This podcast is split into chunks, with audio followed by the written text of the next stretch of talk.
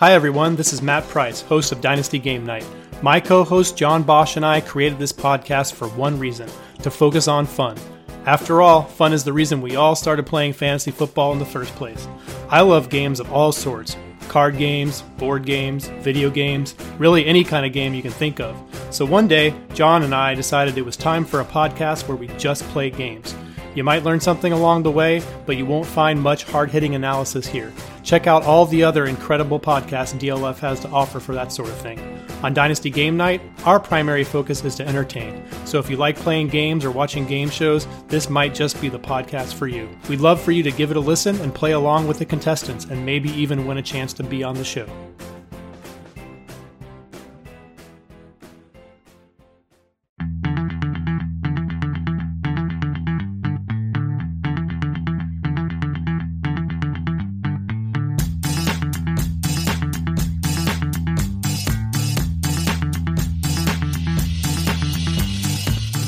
Listening to the DLF Dynasty Podcast, where there is no off season. Welcome to another edition of the DLF Dynasty Podcast. Once again, this week, I'll be at the helm. It's me, Dan Meylor, and with me is Ryan McDowell and Matt Price. Ryan, how'd the draft treat you? Uh, it treated me pretty well. You know, the the dra- Really? Because you were the one at the end of last week's episode that said that really correctly predicted that most dynasty owners would be disappointed uh, at the end of round one when they saw not very many position players win. We only got eight, three of which were quarterbacks, two of which were tight ends, only got one running back, and two wide receivers. I guess we were saved with the N'Keal Harry pick. Uh, so it must have picked up for you then because we, we weren't that excited at the end of we round weren't. one. No, but and and that was that wasn't exactly a bold prediction either. I think I think pretty much everybody saw that one coming. But the the Harry pick was a- little bit of a bonus, like you said at the end of the first. That that kind of got me uh, got me fired up for round two and three. And of course, we saw a ton of guys we care about those those skill position players uh, coming off the board. Some a little bit later than we expected, but that's that's okay. Yeah, and there were some nice landing spots for sure, sprinkled in with some relatively poor ones. Matt, what were your overall thoughts of the of the NFL draft, Matt? Yeah, basically the same thing. Uh, it was it was a little bit hard to watch as some of our favorite prospects land in you know not so ideal landing spots. Uh, it was a, a big disappointment for me too, Dan, for our Packers. Not a single uh, uh, receiving weapon help for Aaron Rodgers. You know, we went heavy on the defense again in round one after we were dreaming of that Josh Norris mock where they, he gave us uh, Hockenson. I think it was Hockenson and uh, and AJ Brown. So uh, yeah, a little bit disappointed there, just just for for our team. But uh, I'm sure we need those defensive guys too to help continue to bolster that side of the the ball for Mike Pettine. Yeah, I'll save my thoughts on the Packers draft for another draft. I, I was or, or another episode. I was definitely cheering for the AJ Brown pick at both 30 or when they traded up to 21, I guess, and then at 44. It didn't happen, but uh, hopefully it helps the team in the long run. We're gonna do pretty much the same thing we did a week ago, guys. We're gonna repeat our our footprints, I guess. Uh, PPR mock draft, single quarterback, so no super flex in this one again. And then, you know, pretty much presume a 12 team league. We're actually even going to take the the same order as we did a week ago. We'll compare it to last week's draft. Uh, talk a little bit about the landing spots, what we like and don't like. Talk a little bit about where these guys uh, where these guys landed and how that affected their their draft and then or their draft positioning, I guess. And then kind of finish things up with some of the ADP that Ryan's been collecting since I think round three or four of the NFL draft. Those things started and they're they're wrapping up now. So we got a lot of data to get to you guys as listeners. We'll get right to it. Matt, you let it off last week, so you again will have that number one pick this week. Yeah, this the top of this draft feels a lot like 2015 when we had to make a choice between Todd Gurley and Amari Cooper, and uh, you know neither choice ended up being too too wrong. Obviously, you were a little bit happier with with Gurley over the last couple of years there if you went that route. Uh, but so I think we have one wide receiver and one running back again at the top here that we have to choose between in a in a regular one quarterback league. Otherwise, I still think it's Kyler Murray number one. But I will take that guy you mentioned at the end of the first round, N'Keal Harry for the Patriots. He feels like uh, the locked in 101 for me. I can see a consideration for that running back, um, but I feel a lot more comfortable with the wide receiver here at the first pick. Yeah, one thing I want to throw in here because recently I've been talking a lot about salary cap leagues and contract leagues with with people on Twitter and and through email and things like that.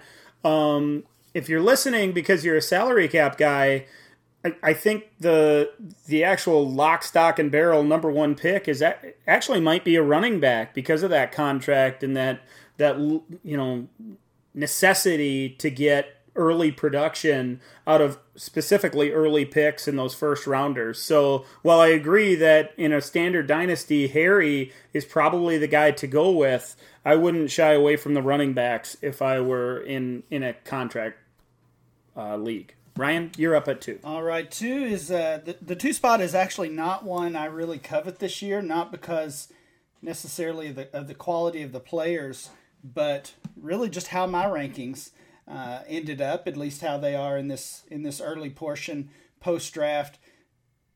The running back that seems to be everybody's RB one is not my RB one, uh, so I'm I'm going to take Miles Sanders. He was my pre-draft uh, running back one. I, I'm happy with the landing spot in Philadelphia. Not too worried about Jordan Howard at all.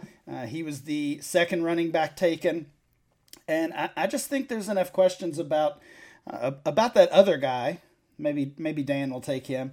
Um, that that I'm I'm sticking with Sanders as my RB one. So if, if this is my position in an actual draft, I'm probably either trying to trade up and get Harry or uh, trading down and and taking Sanders. Uh, closer to his ADP. And, and, and for the record, I know we were going to talk ADP. N'Keal Harry was pre draft uh, 101. He's post draft 101. We did 10 uh, mock drafts. He went first overall in nine of those. So uh, actually, I was really surprised by that, uh, by that level of consensus.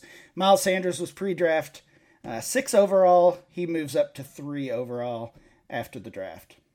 Yeah, and Matt mentioned that it feels a lot like the 2015 rookie drafts that we all took a, took part in, and that there was a big decision. I think in standard auction or standard dynasty leagues, uh, so discounting cap leagues or, or contract leagues, um, I, I think it might be closer to a to a slam dunk 101 than it maybe was back then. Uh, and, and maybe that ADP that you were talking about there, Ryan, reflects that a little bit. I am going to go with the other running back, the first running back taken in the NFL draft. I do agree with you, Ryan. I had Miles Sanders as my top running back going into the draft. Love the landing spot in Philadelphia and think there's big potential for him with the Eagles. But since he's gone and I'm up at three, I'll take Josh Jacobs of the Raiders. Uh, being the first running back taken, obviously, is a good thing for his dynasty upside. And it seems like he'll go first or second in most drafts. Probably will settle in, at least in the early part of this off season or post draft off season, as the number two pick. So to get him at three uh, seems like an obvious pick for me. Matt, you're back up at number four. Yeah, this is where it gets tough, and the, the player that I'm going to take here is someone who I was not really that high on uh, the pre-draft process, and it seems like like most people or a large percentage of people are down on this landing spot for uh, Mr. DK Metcalf, but I actually quite like it. I actually think this is a really great spot for him. It seems like he, uh, like, like obviously Seattle wants to run the ball and play defense, but they want to take shots downfield. They just signed Russell Wilson to a huge contract, um, and you have to think that you know they're going to want him to be a little bit more a part of the offense in terms of the passing game, and they certainly demonstrated that uh, with some of their draft picks at wide receiver in this draft. And you know we have this other thing brewing with with Doug Doug Baldwin, where he's looking real like really look, looking like he's not going to play anymore, like he's going to hang it up. So if that's the case, and they're going to take deep shots down down the field, then DK Metcalf, I, I think I already like more than Tyler Lockett and really and David Moore and the other receiver uh, that they that they brought in there in Seattle. Seattle. So I, I, quite like DK Metcalf up here. He actually moved up a couple of spots for me from my pre-draft ranking. So might be a little bit of a reach by for some, I think, but I don't think he would necessarily be there. It's at my next pick at seven, so I'll take him here at four. You know, Matt, I was live updating my rankings as the draft kind of progressed and as we went through pick by pick.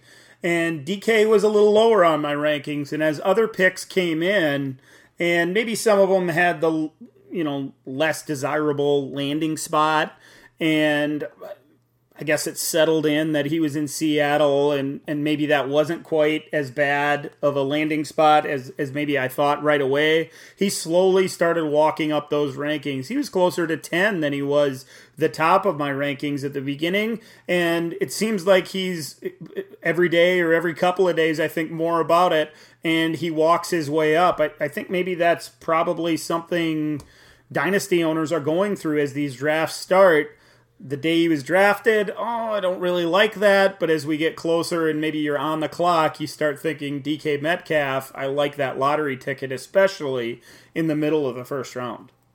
Yeah, I, I like the Metcalf pick as well. I, I, I don't know if that would have, you know, I don't know if you sniped me. I don't know if that would have been my pick at four or five. But at the same time, I don't think it was a reach. Like you said, Matt, once you really, once you get past – uh, three, and and depending on how you feel about Sanders, maybe once you get past two, it's it's a huge tier from three, really through the end of the first round, and and maybe even into the second round. So uh, you're not going to see two rookie drafts that are alike this year once once you get past those top two or three picks, and I'm not. I'm not sure there's going to be such thing as a reach at that point. You just have to, you've got to get your guy. Um, so if, if DK's your guy, I kind of like it. And I agree also when, when you talk about Lockett, I mean, he produced last year, but he did so on limited volume. So we could easily, we could easily see DK Metcalf be the wide receiver one on that team, uh, basically from, from day one. So I'm good with that pick. My fourth overall player is the one I will take here at five. It is AJ Brown. Um, I, think a little bit of concern with the landing spot, but that's to me that has more to do with the quarterback situation. I don't think it's a long term issue because I think in 2019 we're either going to see Marcus Mariota get right and turn it on, or we're going to see him get replaced. Um, so I'm I'm not worried about AJ Brown long term. Uh, I'm I'm glad to get him here at five. I guess I guess my biggest concern with that landing spot is like what do we do with Corey Davis now? Is Corey Davis still the wide receiver one there? Are we considering AJ Brown the wide receiver one there now? Does it matter? Uh, Corey Davis was led was seventh in the league in target share last year, but only had 112 targets uh, per JJ Zachariason. So I just don't. It's, it's really hard to envision both of these guys hitting 100 targets. And how do you know which one is it going to be? And then you have the issues with Mariota. Is he a quarterback? Is he not? Uh, I just if I, I really want to take him high, but I just have so many questions about what's going on in Tennessee right now, and them wanting to you know run the ball with Henry. Uh, it just it just feels feels bad. Sure. I don't know how else no, to describe it. I get it. that, and I think concerns about Mariota, as I mentioned, are are certainly fair concerns about them making comments like they want to build their offense around Derrick Henry. That's a fair concern. I don't think I don't think Corey Davis is a concern. I think AJ Brown's better than him day one right now. Put them both on the field, and I'd rather have AJ Brown uh, in fantasy, in dynasty, uh, on an NFL field. It doesn't matter. Yeah, I tend to lean that way as well, but I still fall on the side of the fence that that of the dynasty owners that feel like it was Mariota that dro- drove down Corey Davis's potential and has kind of held him back. So, uh, like you, Matt, I feel torn. I, I feel pulled in two directions, and I'm not sure which way to land. We all know how high on AJ Brown I was coming in.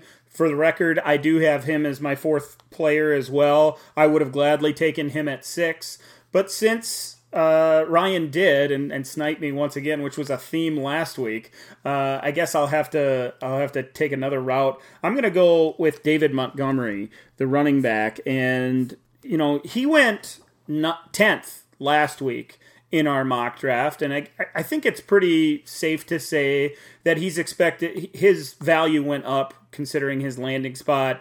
Landing in Chicago with with only really Tarik Cohen to take uh, to take carries and touches and playing time away from him. The expectation for most dynasty owners will be that he's on the field regularly, has a big chunk of that backfield, and to get a guy like that at six, especially in a league where we we look so hard for running backs that get a big piece of the pie, I think that feels like a good spot for him. So to recap the top six in the first round, it went Harry, Sanders, Jacobs. Metcalf, Brown, and Montgomery. Last week, it was Harry, Brown, Metcalf, Hakeem Butler at four, then Sanders and Jacobs. So a little bit of jostling between these players. Matt, you're up at seven.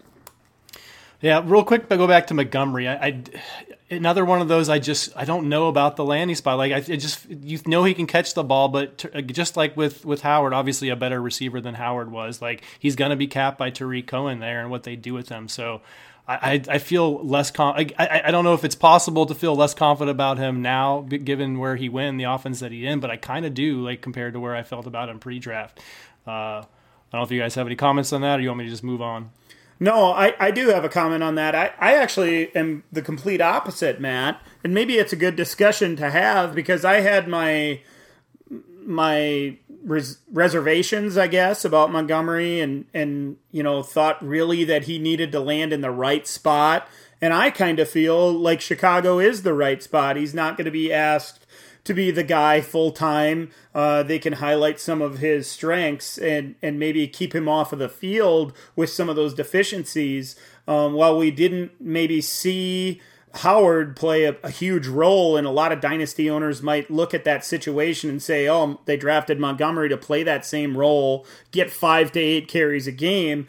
I tend to fall on the other side of the argument and feel like Montgomery will blend nicely with Cohen, uh, maybe split a little bit more evenly and fall in the 10 to 15 touches a game, which would be a really nice role for him, especially in the middle of the first round, if, if those are the expectations. All right, so at seven, this draft is has fallen pretty nicely for me. My fifth overall player in this draft is Parris Campbell. I like him going to the Colts, one of the most forward-thinking organizations in the league. I think with Frank Reich, uh, uh, and, and, it came out that it, this was really one of his picks and not necessarily Grigson's pick. So I think he knows how he wants to use him, and uh, I think this is going to be an exciting player to add some more speed to that. Uh, I've heard some people compare it to like when the Colts took uh, Phillip Dorsett and we're kind of doubling up on speed with with T.Y. Hilton. But I think Campbell's a little bit more versatile player than than Dorsett was. Uh, it's certainly going to be uh, fun to see if the projection of him being a downfield receiver after we didn't really see it at Ohio State, if that's going to work out. But I, I feel pretty confident that this this team is going to be able to use him effectively. So I like him at at seven here. So, if I can interrupt real quickly, if you'll go to my rankings on dynastyleaguefootball.com, you will see that I have Parris Campbell at five and David Montgomery at six. I didn't think either one of you guys would jump on Campbell quite that quick, and I would be able to get him at nine. I wanted to see if anybody felt quite as strongly as I did. I think it's like you said, Matt, the perfect marriage of, of talent and landing spot and quarterback and coach everything lines up for Parris, Parris Campbell to be a big star. I'm surprised you moved him all the way up to five, Matt. I know you had your reservations coming into the draft. I, I do. I do think that volume could be an issue, especially early on. You know, they signed Funchess, uh, but I, I, just have confidence in that organization and, and how they're going to use him as a player. So uh, it's it's certainly with some reservation, but just looking at like the other landing spots, I just feel feel a lot better about it than I do with a, even a guy like AJ Brown. Well, well, we knew any wide, basically any wide receiver, especially really anybody in that top ten range pre-draft. Whichever one landed with Indy, we knew they were going to gain value. Campbell is a guy.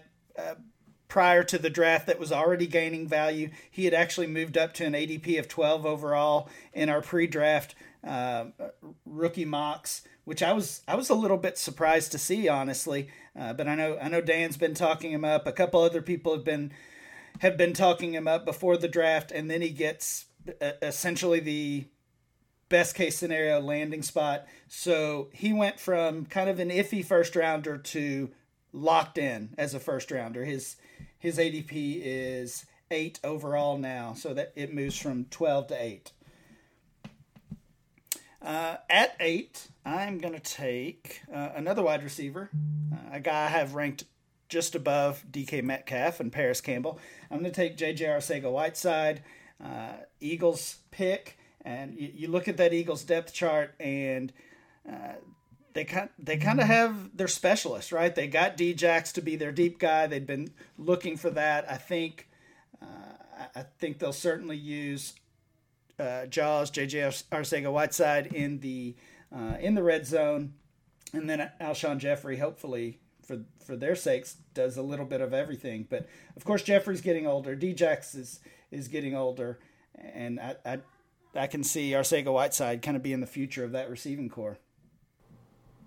Yeah, I like Arcega Whiteside, especially in that spot. I think he fits right there at eight. That's where I have him in my rankings. I'm gonna go with the guy I have ranked highest this time, Matt. So you can't get me. Uh, I don't think this guy would slip through. I'm gonna take tight end T.J. Hockenson, top ten in the NFL draft. Certainly worth a top ten pick in rookie drafts, in my opinion. Although there are some of us that are a little bit afraid of what has happened in the past with tight ends there with Matt Stafford and the Lions organization in general. Hockenson is a lot different talent than what's been there in the past. It is a different coaching staff from the one that was there when Eric Ebron was a high draft pick as well. He's going to get on the field right away. I think he's worthy of a top 10 pick in rookie drafts. Some, though, uh, seemed to let him slide through the first round and into the middle of the second round for guys like Ryan McDowell to draft. He shared a story of stealing him at 16 overall. I don't think that's going to happen regularly. I think I think right around 9, 10, 11, that's where you're going to see Hockenson drafted. I'll take him here at 9. Yeah, I probably would have went ahead and pulled the trigger there on on Hockenson. um, I, I, the next the next three wide receivers I have, I have a really tough time uh, separating them right now at this part of the time in the process. So I will follow suit with you and just go ahead and take the next tight end, Noah Fant, uh, Denver. Uh, I think the landing spot is great. Clearly a need for some receiving weapons there, in addition to Courtland Sutton and you know however you feel about still feel about Emmanuel Sanders and and uh, uh, and Ham- DaeSean Hamilton there. So I think Fant is going to slot right in. Denver has, has come out and said that they see him as a full time tight end. Whether or not that's coach speak, I guess we'll have to see. Uh, but uh, I, I, think that this is going to happen in most rookie drafts. As soon as Hockenson goes off the board, I think Fant is coming soon. So since I can't separate these next three receivers for myself, I will take Fant here at ten. Yeah, and Hockenson and Fant, we saw we actually saw Fant uh, ranked, or, I guess being drafted ahead of Hockenson pre-draft. Fant was 10 overall, Hockenson 13 overall. They've switched spots. Uh, post-draft, Hockenson is up to seven overall in our post draft ADP. Fant actually dropped one spot to 11. But both first round picks, for sure. And, and both looked at as as quality landing spots. Yeah, really. I think I think in general you'll see both guys being drafted in the first. Uh, it really it really does come down. Matt mentioned kind of this second tier of wide receivers. It comes down to some of these guys versus the tight ends in that late first, early second round range. So uh, again, every every rookie draft is going to be so unique this year. At 11 overall, I am going to take. Uh, I guess the guy I would probably consider the the dynasty. I, I don't know this the dynasty story of the draft maybe, because this guy went from being drafted 42nd overall in our pre-draft uh, ADP to an ADP of 16 overall. I'm going to reach for him a little bit at 11 overall and take Mecole Hardman the Kansas City Chiefs wide receiver. And of course, this has as much to do with what else is going on in Kansas City as it does uh, Hardman's Hardman's talent or his draft capital. But uh, we had talked about this guy. No Matt had talked about him quite a bit on the shows leading up to the draft, and we had seen the mock drafts where he was being drafted in the second or third round, and and we had we had mentioned him uh, both on air and and in our own conversations as as a guy who might surprise us and might have more dynasty value than we expected. Um, and, and, that's obviously what happened to an extreme when he lands with the Chiefs it looks like obviously Tyreek Hill may not be with the Chiefs or may not be with uh, may not be in the league anymore, and the Chiefs have, have other wide receiver problems on top of that. Sammy Watkins can't stay healthy. They they even lost their third wide receiver from last year, Chris Conley. So I see Hardman as a guy who who can come in and uh, not only contribute right away, but be a fantasy starter right away. Honestly, so getting getting him at eleven, uh, even though as I mentioned it was higher than his ADP, that actually feels like a steal to me.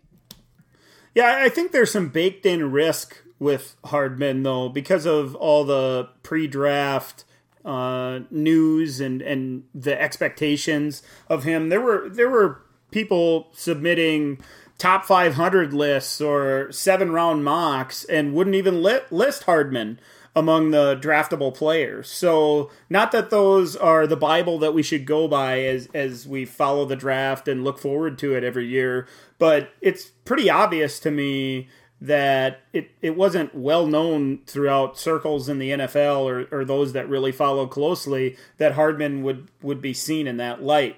Now, at the same time, it, it doesn't take any kind of genius to look at what the Chiefs did and when they drafted Hardman and everything that you mentioned there, Ryan, and see exactly what hard the expectation for Hardman should be going into his rookie season. I guess I just wonder, and, and maybe, I don't know, it probably doesn't matter. If this Tyreek Hill issue isn't happening at all, where are we taking Hardman? Yeah, I think the the question would be where does Hardman get drafted if if that's not because it's a direct correlation, right? We, we can all see through this. The reason he was drafted in the second round by that franchise is because of what's going on in Kansas City right now with their star wide receiver. If that's not a factor, if that news breaks after the draft, or if it even better, doesn't happen at all, where does Hardman go? Does he slip to the fourth, fifth, or sixth round? Does he go undrafted?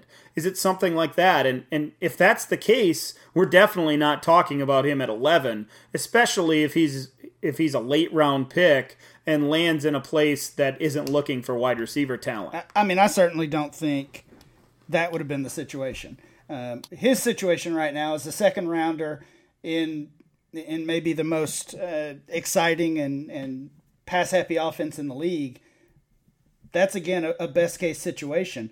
But I still think he was going to be a second or a third rounder by some team.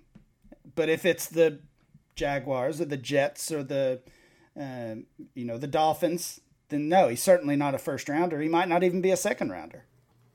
Right. So th- there's a. It, I guess it's it's not worth wasting our breath on what he'd be worth if he if he slipped in the draft or went to the Jets or anything like that. What we do know is he, he landed in a great situation, a place that uh, has a coaching staff and a quarterback that knows how to use a speed receiver and, and get him the football and, and make big plays because of that speed and that electricity that they offer. That leaves me after the Hardman pick at 12. And Matt, I'm I'm totally in the same boat as you. I don't I don't know how to necessarily uh, rank this clump of wide receivers. Since Hardman is already gone, I guess I'm down to two guys, and I'm going to go with Deebo Samuel simply because I like the landing spot and really like the passing, of the passer that's on the team better than the other guy. So Samuel ends up in San Francisco. Seems like a stable organization that is on the rise with a up and coming quarterback and in need of a weapon. Uh, I think he fills in really nicely. Now you could say that he matches the talent and the and the same profile of other wide receivers on the team in San Francisco. But I think Samuel will mix in nicely. They're looking for a specific player. Hopefully, he gels well with the quarterback and and becomes a big time player for them. I have him ranked at 11. Uh, so taking him at 12 seems just about right. So we're done with the first round. It went in N'Keal Harry, Miles Sanders and Josh Jacobs in the top three, followed by DK Metcalf, A.J. Brown, and David Montgomery. Second half of the first round went Parris Campbell, J.J. Arcega Whiteside, T.J. Hockenson at nine, Noah Fant, Mecole Hardman, and Deebo Samuel. So J.J. Arcega Whiteside, Mecole Hardman, and Deebo Samuels are newcomers to the first round from last week's mock. Hakeem Butler, Darrell Henderson and Marquise Brown slipped out of the first round. Matt, we are on to round two. You have the number one pick. Let's see if we can get through this second round. Yes, sir. Uh, yeah, Hardman. Just to go back to the last two picks real quickly. Hardman, I was calling the discount Parris Campbell. Discount Parris Campbell, no more. only, only a few picks after him now, and he's definitely a first rounder. Deebo Samuel's the same feeling. I think he's absolutely a first round uh, a, pick there. I, am a little bit sad for all of my Dante Pettis shares. I still kind of think Pettis is the number one there, but certainly like Deebo and that offense as well. Um, and this third guy, I think, might be different than you guys. I'm going to throw draft capital to the win. Like I, draft, this has not been a this has not been a good uh, 2019 NFL draft for for team draft capital. Uh, in fact, the first wide receiver is still on the board, and I'm not going to take him. I'm going to reach all the way to the first pick of the fourth round and go ahead and take Hakeem Butler here. Uh, our my my wide receiver two entering the draft, and now uh, you know I just I, I, think he is the more exciting of the players uh, between him and uh, I'll, I'll, just say it because we know he's going soon. Isabella, I think he is he he offers something different than Isabella does and different than Christian Kirk does. So uh, I think he's going to be able to differentiate himself from those two, and if not if nothing else, become kind of a monster touchdown scorer for him once uh, Fitzgerald kind of walks away. so might be a little bit of a surprise and maybe a little bit of a reach there, but I like him here at the top of round one. Yeah. So if if uh, Hardman was kind of the the positive story for dynasty owners, I guess we could say Butler was the negative story. And if you really did check out most of these mock drafts, I know we talked a lot about some of those in our last episode. There was one or two that might have had Butler as as a first rounder or even a second rounder. But there were there were also plenty of mock drafts that had him as a third rounder or even a, a day three pick. So yeah, it was a big surprise in some ways because he had climbed up to uh, our 1.02 rookie pick in our ADP. He had he was actually the top rookie drafted in our startup ADP last month, but there were there were a lot of warning signs here that that we just uh, chose to ignore, basically. Um, so Hakeem Butler at 2.01 feels feels a lot better. And uh, for the record, his ADP went from two to 13, right where you took him, Matt. If I could just jump in right here, I, you know, I think many dynasty owners, from what we see on Twitter and and just talking to other guys in my leagues, there was so much negativity about Hakeem Butler between Friday and Saturday during the draft because he was that guy. That I think some of that held on in some leagues. Some owners held on to that despite him being the number one pick on day four. And, and for many of us, that saved his value. And oh, okay.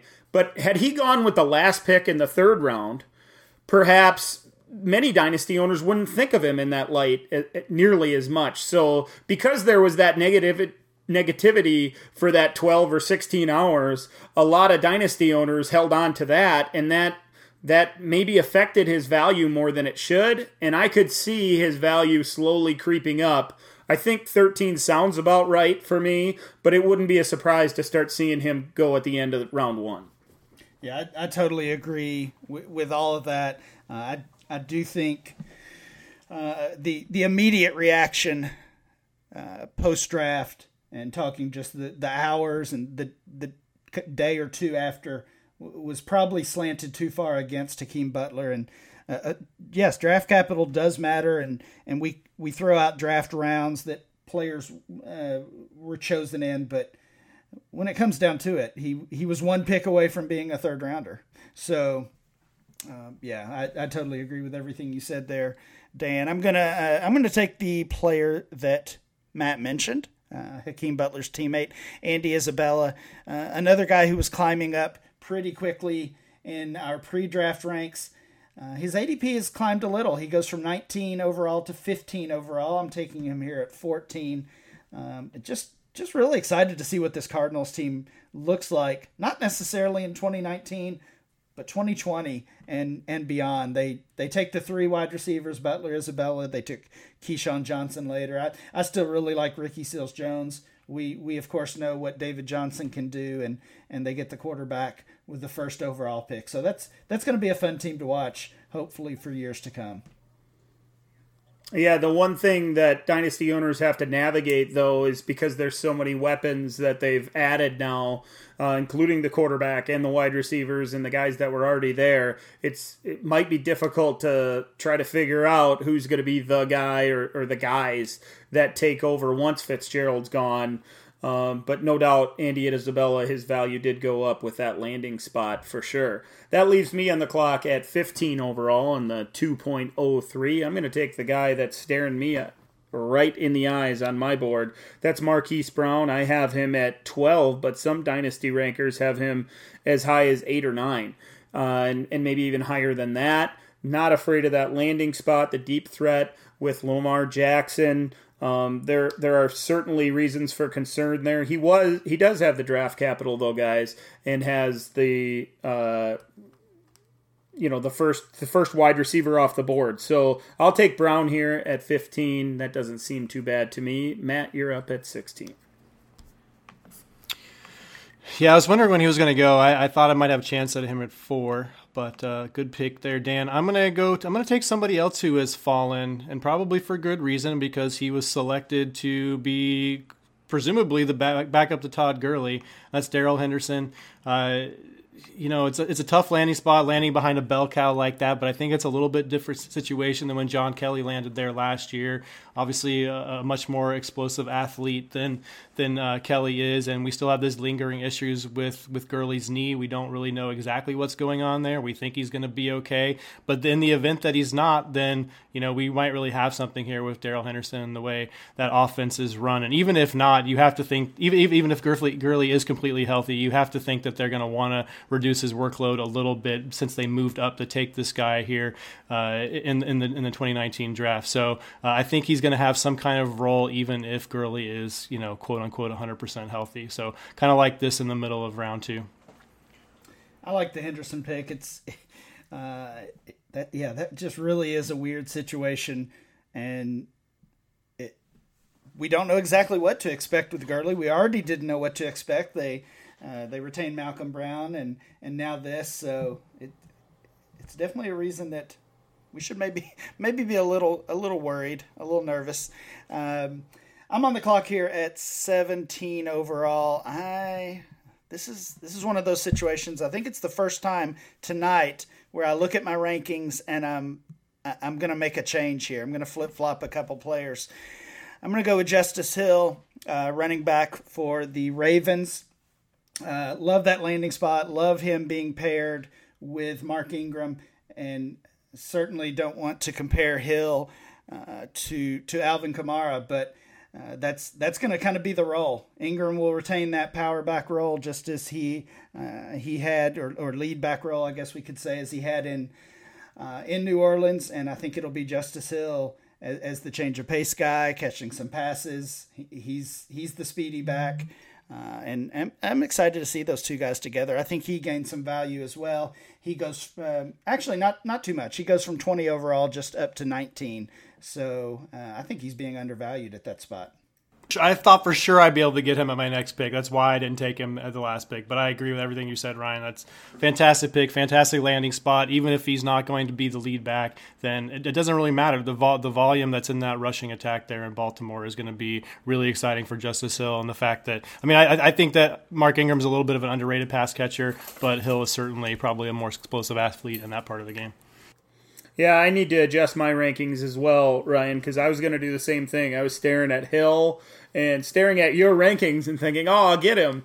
But then you made the same adjustment that I was going to make. I guess I have to adjust to your adjustment now. And I will. I'm going to take another running back and maybe another guy that I wasn't necessarily high on but don't mind the landing spot with a bunch of veterans already in place. I'm going to take Devin Singletary, who landed with the Bills. I know there's there's like those as I mentioned those veterans that are already there. We don't anticipate all of them to make the team, and, and definitely look towards 2020 and and it's hard to see more than one of them on the roster. So Singletary's my pick here. I feel like I got way less value though than Ryan did a pick earlier. Well, I think it's time, you guys, to pull the trigger on Kyler Murray here at 2.7 feels about right. Uh, feels maybe even a little bit late where he might go in, in actual rookie drafts. Uh, even in a one quarterback league, I think he offers a nice upside to you know be your backup for this season and, and potentially your starter, uh, you know, going forward after that. So I like getting that here in the, the middle of round two. Yeah, and Murray, I'd like to hear what his ADP is. It seems like this might be a little bit light.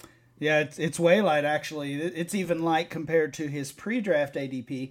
Pre-draft, he's going 17 overall, and I think this is one of the stories to watch as we really get into rookie draft season across dynasty leagues.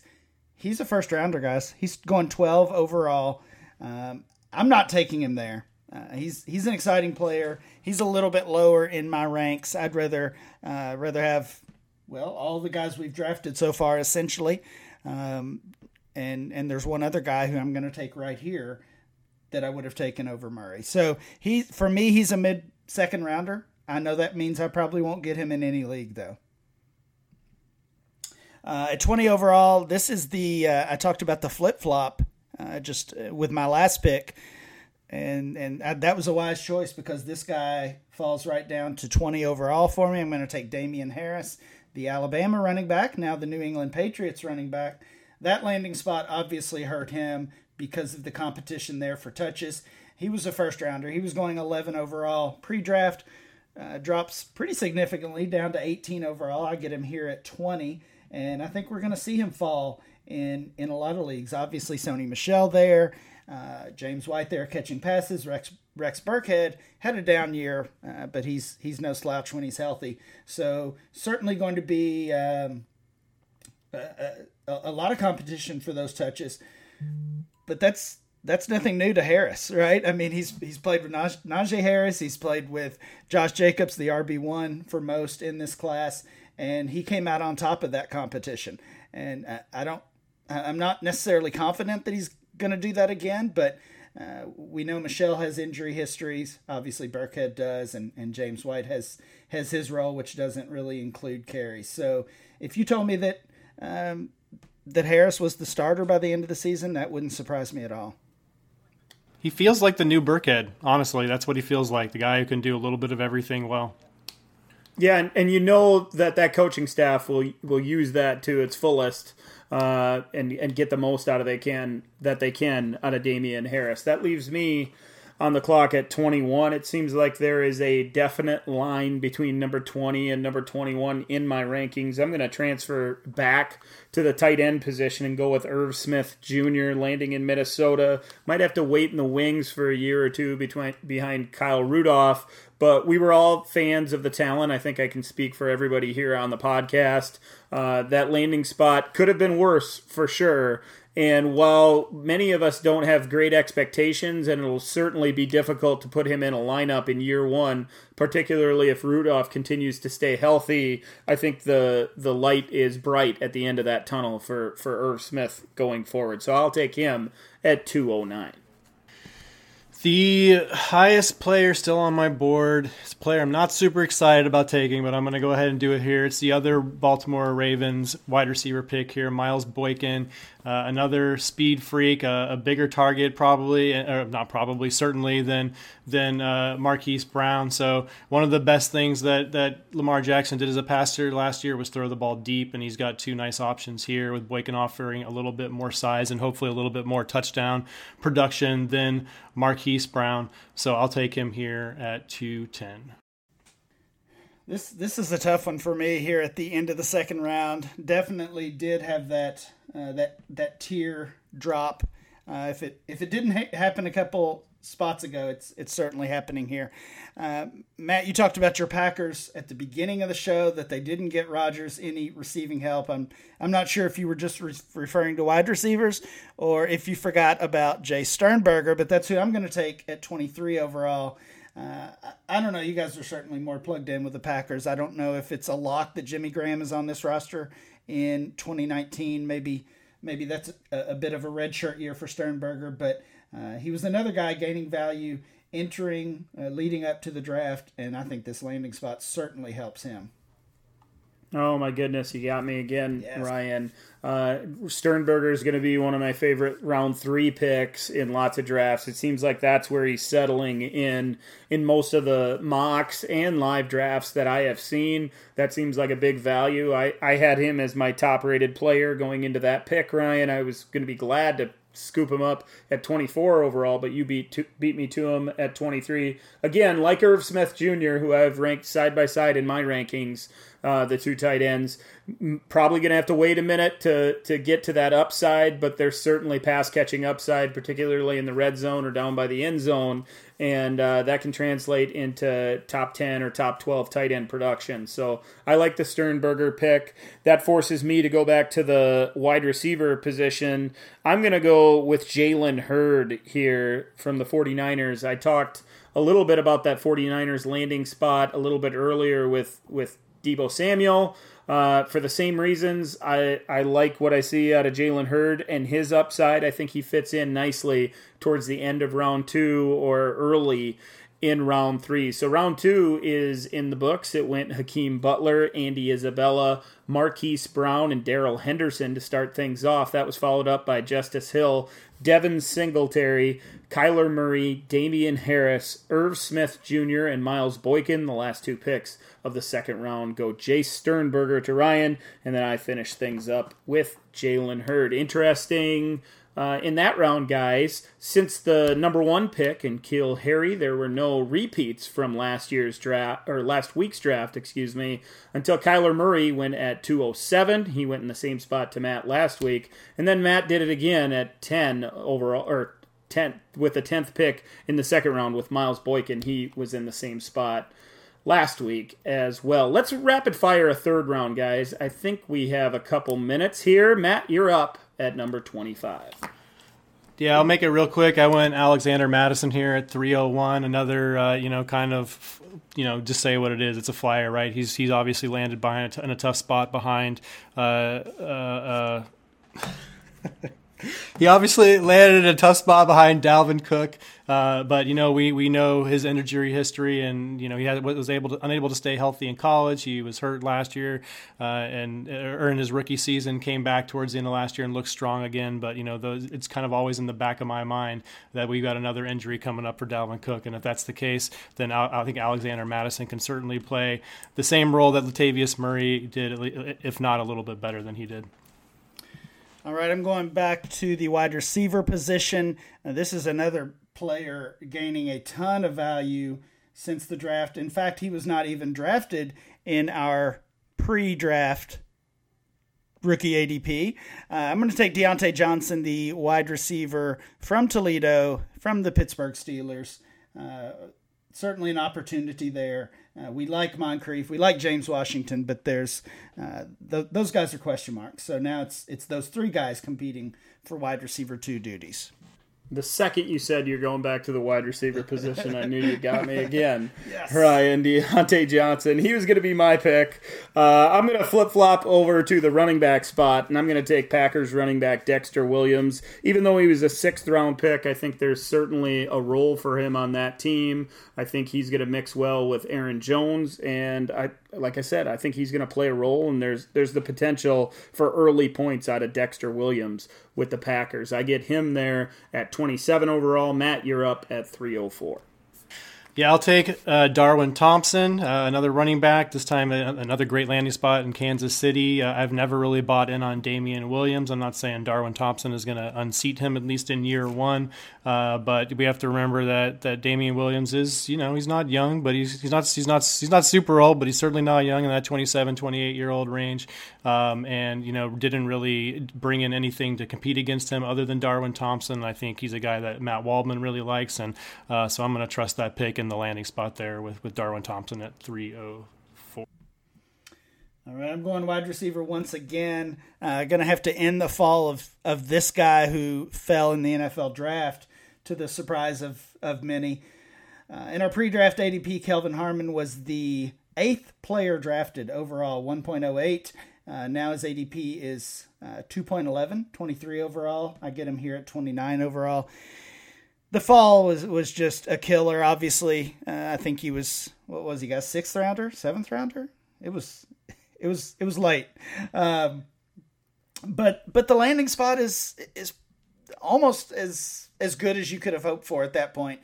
Uh, I already know. I know he's better than Josh Doctson. That's that's hands down. So uh, so we'll see if he can earn an early role there.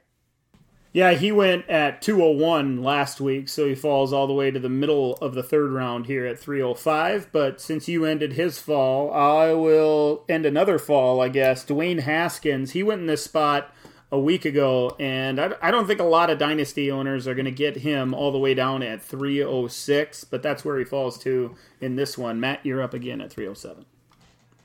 I'm gonna take the same player I took in the pre-draft uh, ADP or mock draft that we did. I'm gonna take Bryce, Bryce Love again, uh, another player for Washington.